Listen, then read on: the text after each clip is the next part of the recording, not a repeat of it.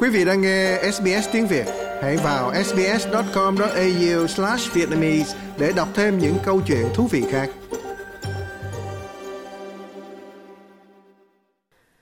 Các đại biểu tại hội nghị thượng đỉnh về khí hậu COP28 ở Dubai đã bất đồng về một thỏa thuận được đề xuất nhằm loại bỏ dần nhiên liệu hóa thạch. Ả Rập Saudi và Nga nằm trong số nhiều quốc gia khẳng định hội nghị ở Dubai chỉ nên tập trung vào việc giảm ô nhiễm khí hậu, chứ không nên nhắm vào nhiên liệu hóa thạch gây ra ô nhiễm.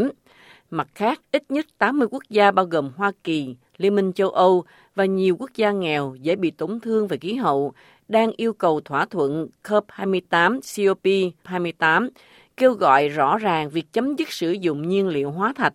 Đặc phái viên về khí hậu của Trung Quốc là Xi Zhenhua tại Chấn Hoa cho biết ông tin tưởng rằng sẽ sớm đạt được một thỏa thuận và rằng một giải pháp là rất quan trọng cho sự thành công của các cuộc hội đàm về khí hậu. Mọi người đều muốn một ngôn ngữ hoặc một giải pháp mang tính bao quát ở mức tối đa, chỉ ra hướng đi đúng đắn cho những nỗ lực cao hơn nữa, nhưng có thể đã có một số điều kiện hạn chế. Tuy vậy, tôi nghĩ chúng ta cũng đạt được một số tiến bộ trong vấn đề này. Tôi tin rằng chúng ta sẽ có nhiều tiến bộ hơn trong việc giải quyết vấn đề trong một hoặc hai ngày tới, bởi vì nếu chúng ta không giải quyết nó, tôi không thấy cơ may để có được một COP thành công. Trung Quốc, một quốc gia vẫn còn phụ thuộc nhiều vào năng lượng than đốt, cho đến nay vẫn chưa xác nhận liệu họ có đồng ý loại bỏ hoàn toàn nhiên liệu hóa thạch hay không. Nhưng ông Xi nói rằng Trung Quốc đang nêu gương mạnh mẽ với vai trò dẫn đầu về năng lượng tái tạo. Chúng tôi đã giảm 80% chi phí năng lượng về gió, 90% chi phí năng lượng mặt trời.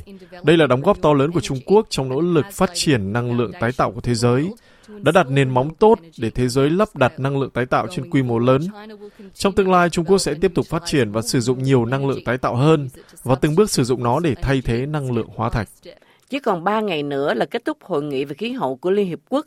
Chủ tịch của COP28 là Sultan Al-Jaber nói rằng các nước phải tăng cường nỗ lực để đạt được thỏa thuận. There are still more areas of divergence. Vẫn còn nhiều lãnh vực bất đồng hơn là đồng thuận. Cơ hội để thu hẹp khoảng cách đang khép lại. Chúng tôi đang đạt được tiến bộ, nhưng chưa đủ nhanh và chưa đủ hài lòng. Cần phải làm việc khẩn trương, làm việc với một tư duy khác. Ông nói rằng làm việc cùng nhau là cách duy nhất để bảo đảm đạt được các mục tiêu toàn cầu.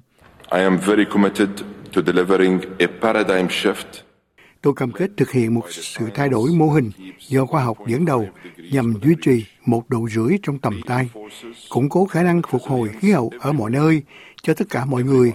Bây giờ là lúc vì lợi ích chung đặt lợi ích cá nhân sang một bên. Bây giờ là lúc để thể hiện sự linh hoạt tối đa để tìm ra điểm chung. Các nhà lãnh đạo tôn giáo và cộng đồng từ Thái Bình Dương cũng đang kêu gọi chính phủ Úc cam kết tài trợ 100 triệu đô la cho quỹ tổn thất và thiệt hại Loss and Damage Fund để đối phó với tác động của biến đổi khí hậu. Bản kiến nghị đã được một số tổ chức phi chính phủ Úc ký tên, yêu cầu Tổng trưởng Biến đổi khí hậu và năng lượng Chris Bowen đưa ra cam kết tại COP28. Giám đốc quốc gia của Action Aid to Flora Vano cho biết người dân ở đảo quốc của bà muốn có một cuộc sống bình thường, thế nhưng họ phải luôn ở trong tình trạng khẩn cấp Chúng tôi đã cố gắng dựng lại nhà cửa của mình ngay cả khi trời mưa do bão nhiệt đới. Chúng tôi đã cố gắng xây dựng lại sau trận động đất. Có thể nói, chúng tôi lúc nào cũng đang xây dựng lại và sửa chữa. Chúng tôi luôn trong tình trạng khẩn cấp từ tháng 3 cho đến nay, và bây giờ là cả năm, lúc nào cũng là đang trong tình trạng khẩn cấp. Chúng tôi luôn trong tư thế chuẩn bị và sẵn sàng. Chúng tôi có thể ở trong tư thế sẵn sàng trong bao lâu? Làm sao chúng tôi có thể sống một cuộc sống bình thường như bao người khác được? Bà nói rằng các quốc gia giàu có hơn như Úc là những quốc gia gây ô nhiễm lớn nhất và do đó có nghĩa vụ cung cấp hỗ trợ đáng kể cho các quốc gia nhỏ hơn ở Thái Bình Dương. Ngay trước mắt chúng tôi, những mất mát về đất đai đang diễn ra. Con sông đã lấy đi một phần đất đó.